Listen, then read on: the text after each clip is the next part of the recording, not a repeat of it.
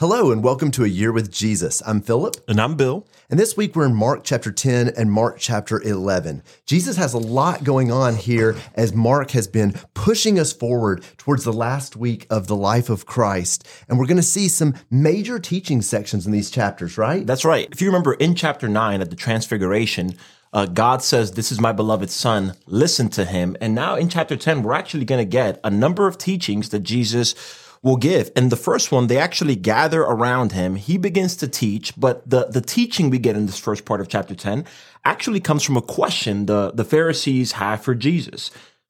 Yeah, so this crowd is there to listen, and Jesus wants to teach something pretty bold in answering their question. They have a question that I think is common to a lot of people today about divorce, and is it lawful for a man to divorce his wife?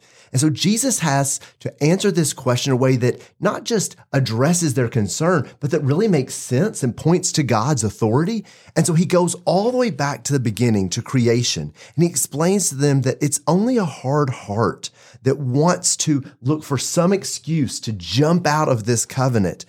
But God has made us from the very beginning to leave father and mother and the two to become one. So Jesus gives this great principle, whatever God has joined together, let no man separate. Now, we might remember that when we went through the book of Matthew, there was one exception when someone has committed adultery, but Jesus is laying down the principle here, and Mark is driving home that principle that marriage really is for life. Bill, when you think about the significance of God establishing marriage for us, what do you appreciate about that? Yeah, so when they come, they say Moses permitted a man to send a woman away. Well, if God established marriage, then no man can permit anyone else to separate. And I think we just need to appreciate what God has bound together, the relationships that we're able to have with our spouses, and just the oneness that God wants us to have in that. Yeah, it really is an institution from God. Mm-hmm. This is not something that's just an evolutionary development. Mm-mm. This is not something that is an anthropological study. Yeah, or this something being done for convenience sake or whatever. Yeah, this is an institution created by God, and therefore God governs it.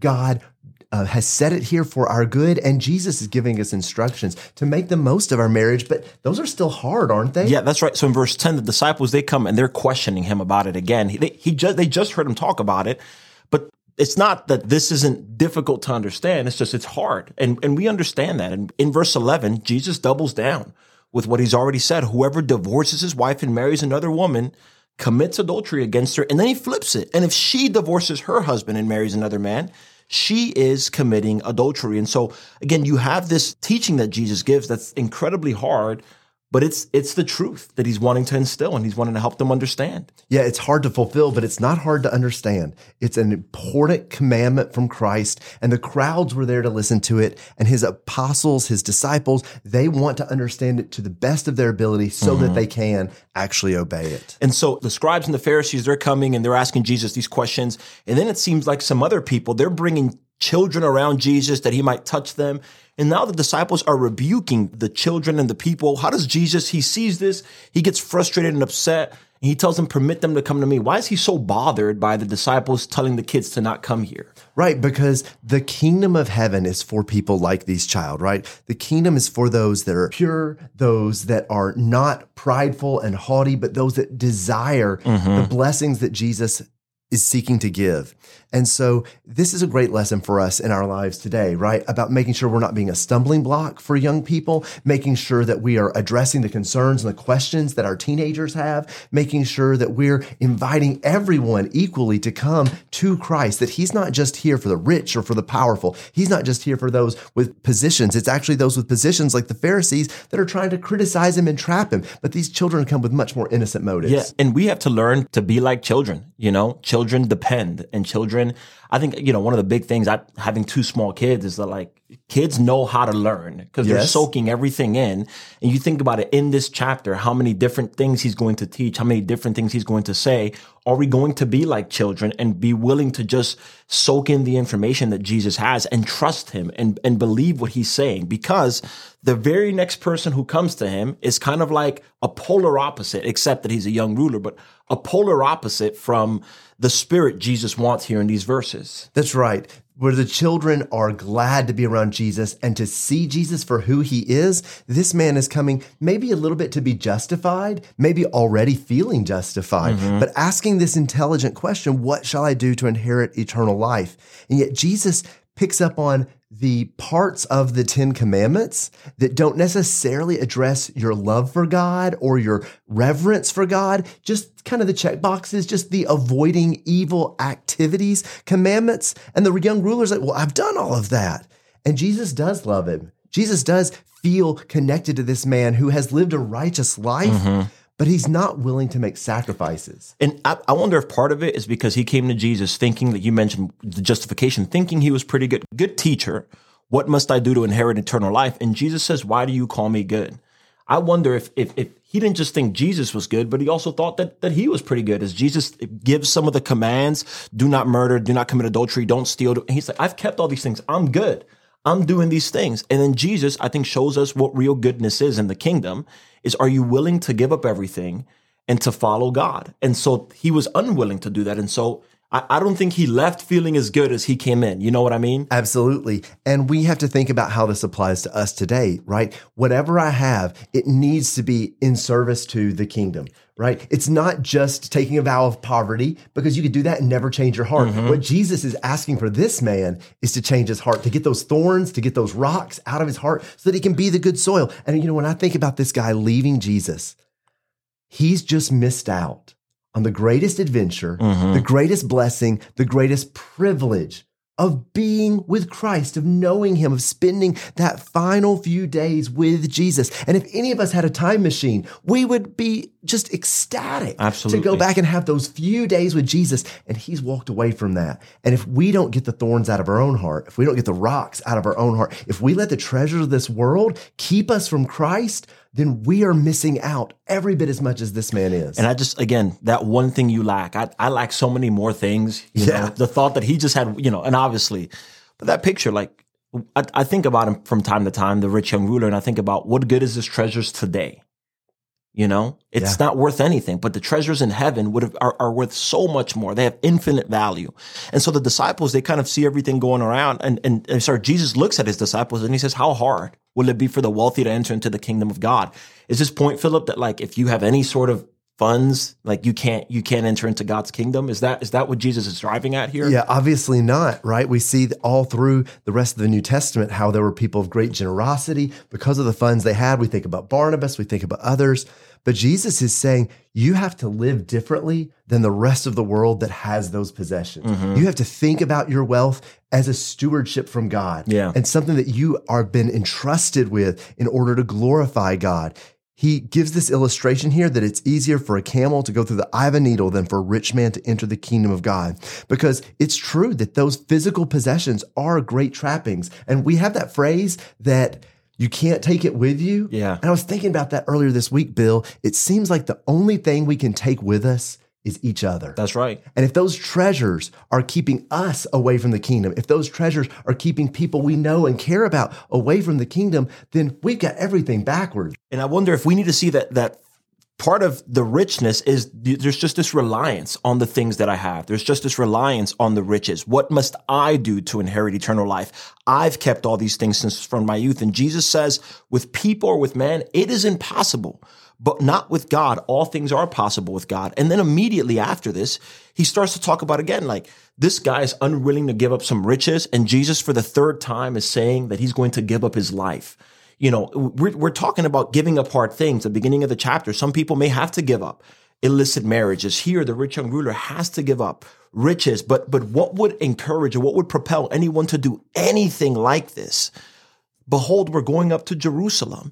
And he talks about the fact that he is going to die. He's going to give up his life to give life.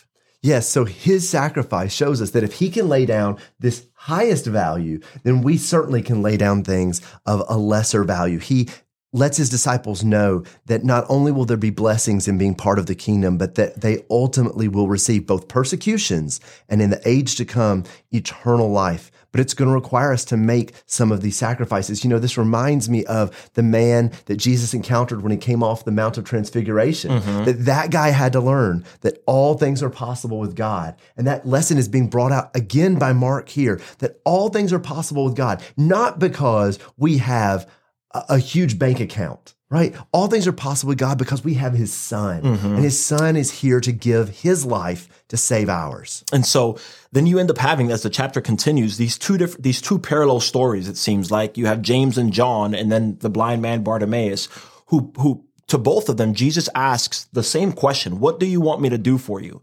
And Philip, what's the difference in how each of them respond, and what lessons should we learn from that? Yeah, in verse 36, we have Jesus say to these two sons, James and John, what do you want me to do for you? And the same thing back over at the end of the chapter when Jesus says in verse 51, what do you want me to do for you? With James and John, they are very interested in being in an exalted position. You know, they're still thinking mostly of themselves, and they're still thinking kind of a prideful thing. But Bartimaeus has that dependence. And rather than depending on his own abilities or his own position, he's depending on the mercy of God. That's right. And you even see that. You just hear him shouting out. He's on the side of the road. He's shouting out, Jesus, Son of David, have mercy on me. Son of David, have mercy on me. And then he gets told to take courage and to get up because Jesus is calling. And then, like you said, he asks for his sight. And I love this. He regains his sight. And now, Philip, he can go anywhere. He spent his whole life, we know, begging, but now he's got his sight. And where does he decide to go now that he's received this sight from Jesus Christ? What's interesting about Bartimaeus is that he actually starts following Jesus. We know that the rich young ruler did not. We know that the Pharisees came and asked questions, and they did not. But now Bartimaeus is not going to miss out. Jesus has told other people here in the Gospel of Mark that they need to stay where they are. They need to let the people in their own city know about the arrival of the Messiah.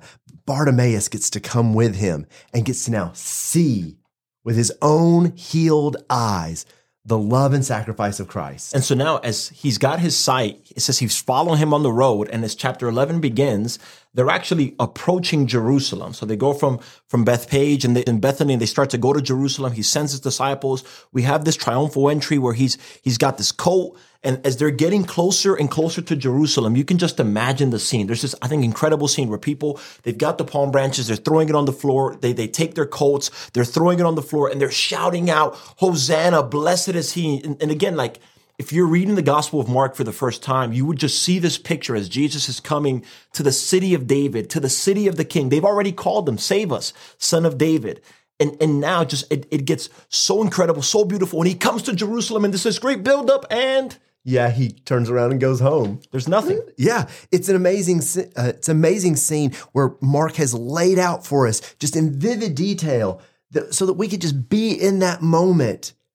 And yet there's no crown, because the crown he's come for is going to be a crown of thorns. There's no feast, because this city is empty. This city is fruitless. And we're going to get an amazing illustration here in Jesus' interaction with this fig tree. Yeah, he sees the fig tree, and he's hungry, and he sees that the fig tree had leaves, but it doesn't have any fruit on it. And so he's upset because it should have had figs. And he curses the fig tree. And I just imagine being one of the disciples being like, man, Jesus is really upset, and he's really taking it out on the fig tree. But in the very next story, he goes to Jerusalem, he enters the temple, and he starts driving out the people who were buying and selling at the temples. He's turning the tables. He's not permitting anybody to carry merchandise. Well, you know, and I think that's a really interesting phrase there in verse 16, that he would not permit anyone to carry merchandise through the temple.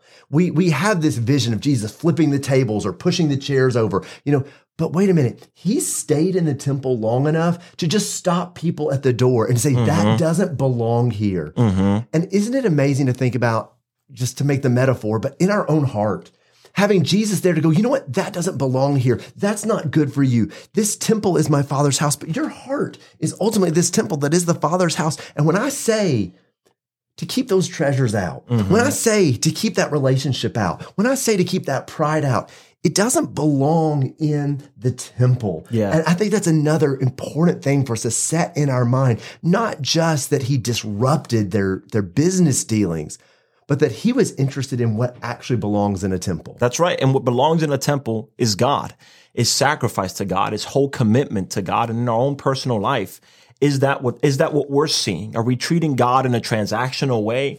Or are we treating God in a real, faithful, devoted covenant? Are we having a covenant relationship with our God? Yes. And so verse 18 ends with, they were astonished at his teaching. Mm-hmm. And I think that really lets us understand, we might look at this and be astonished at his zeal, but they understood there was a lesson here. He was teaching them through this. Amen. And it was impressive what his priorities were and his commitment and love for the Heavenly Father. But the chief priests and the scribes, they heard it and they want to destroy him. They're not astonished. The crowd, they're astonished, but the chief priests and the scribes, they're upset because this is offending them. And so Jesus leaves the city and they see the fig tree.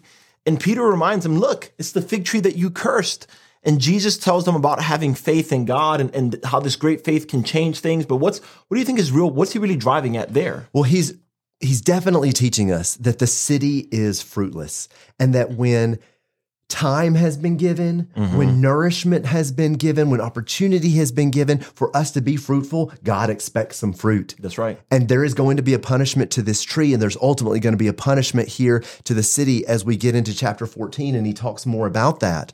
But he sees the city as fruitless just as much as he sees this tree as fruitless. And so he both is teaching the disciples to view things in this spiritual manner, and he's also teaching them about the power of prayer. Yeah. He's teaching them to depend on God and to turn to God. And we might get fascinated about saying, move mountain from here to there. But the bigger fascination is verse 25, that not just a mountain could be removed, but the guilt of our sin. Which is much larger than any mountain that ever needs to be moved. That's right. The guilt of our sin could be removed when we pray seeking forgiveness from the Father. And it's Jesus that's going to make that possible. That's right. And it's his authority, it's his power. And so again, he comes to Jerusalem, the chief priests, the scribes, the elders, they come to him and they start asking, by what authority are you doing these things? Or who gave you the authority to do these things? And again, they still don't get it. They're still thinking about themselves. They're still thinking about their merit. They're still thinking about whatever authority they think that they possess. And Jesus flips it on them. Yeah, they just want to please the crowd at this point mm-hmm. and not lose their positions of influence. And so they won't even answer his questions honestly. In verse 33, they tell Jesus, well, we don't know. Yeah. And it's not that they don't know. It's that they don't want to admit what they know, and they don't want to do what that requires. And Bill, I just think of all the times people have come to me and said, Philip, I have this really hard situation and I just don't know what to do. And to me, that is just a number one indicator that they probably do know what to do. They just don't want to do that yet. And I've seen that in my own life. Mm-hmm. My wife and I have sat down together and said, man, I'm just not sure what to do. And we go, uh-oh. Yeah. And we grin, we look at each other and go, I think we know what we're supposed to do here. That's right. Seldom the issue is a lack of knowing the answer. It's they reason among themselves and they know, if I say this, then it's going to require, there's going to be certain consequences, or it's going to require a certain response from me, and they didn't want the response. And so the question is actually a question that they don't actually care to answer. And we have to be honest with ourselves about that. In chapter 10, in chapter 11, in chapter 12, there will be questions that the scribes and the Pharisees ask Jesus, but they don't actually care about the answer. And as we talk to people who have questions about God, I think it's important to see how Jesus responds, where he asks them questions, to see where their heart is, to see, do you actually want to know the truth, or are you just looking to justify yourself, or are you just looking to do whatever it is that you feel like doing? Because if that's the mentality that you have, Jesus he doesn't even bother with their question. That's right. So as we think about these chapters together, it seems like Jesus has shown us there are some crosses to pick up. Mm-hmm. Do you want to elaborate on that? Yeah. Again, there's so many hard things that I think he says, starting in chapter 10, there's some people that they asked a question about marriage, and you just imagine if you were listening to that and you were there and you had been in an illicit relationship, that's a cross you'd have to pick up, that I have to leave, I have to separate so that I can actually be right with God. The rich young ruler, he had to be willing to give up his possessions, and that was a cross he was unwilling to bear. James and John want the position of glory, and eventually they will suffer for Jesus Christ's sake. That'll be a cross that that they'll have to bear just all throughout. Even in chapter 11, are we content with just doing things as we've done things, or are we really bearing fruit for God? Are we really being willing to listen to his authority and to bow down to King Jesus? And that's a cross that sometimes we have to bear. So I think all of this, he's been talking in chapter 8, chapter 9, chapter 10 about the fact that he is going to die, that he's going to pick up his cross. And to follow him means we'll have to do the same as well. Yes, we will. So we kind of skipped over a huge thing here in chapter 10, verse 45. And I think it's time for us to circle back to that and bring this home. Yeah. One of Mark's critical themes through his gospel is that Jesus came as a servant. Mm-hmm. And so building on this idea that we all have a cross to pick up and to bear, we need to come back and read this. All right, verse 43, it is not this way among you. Whoever wishes to become great among you shall be your servant. Whoever wishes to be first among you shall be slave to all. For even the Son of Man did not come to be served, but to serve and to give his life a ransom for many. Okay, Bill, as we look at chapter 10 and chapter 11, why is Jesus driving home the role of a servant? Because, I mean, really, this is how we become like Jesus Christ. This is how we follow in his footsteps. But this is also how people come to God. You know, it's the Son of Man did not come to serve, but to be served, and to give his life to save people. And as long as I'm seeking to save myself, as long as I'm seeking to serve myself and to do for myself, I'm never going to care about the souls of other people. That's the problem with the scribes and the Pharisees. They're looking for themselves and not for anyone else. But whenever we really learn to serve like Jesus, souls will be saved. And it takes time to really internalize that. At this point, the apostles have been following Jesus for almost 3 years. Yeah. But they are still wrapping their head around just how upside down his kingdom is, right? They've got to understand that they're going to be servants of all. And so each one of us need to think about, why am I approaching Jesus? Am I approaching him to really listen, to really acknowledge his authority, and to be a servant the way he was? Or am I approaching him just to criticize him, just to object to something, just to resist, or just to find some new position for myself that I think might be impressive? No, we come to Jesus to learn to serve the way he served, and that is a life of sacrifice. Amen. Amen. Well, thank you so much for listening to A Year with Jesus today. Next week, we will be in Mark chapter 12 and chapter 13. If you want more details, visit us at embryhills.com/podcast.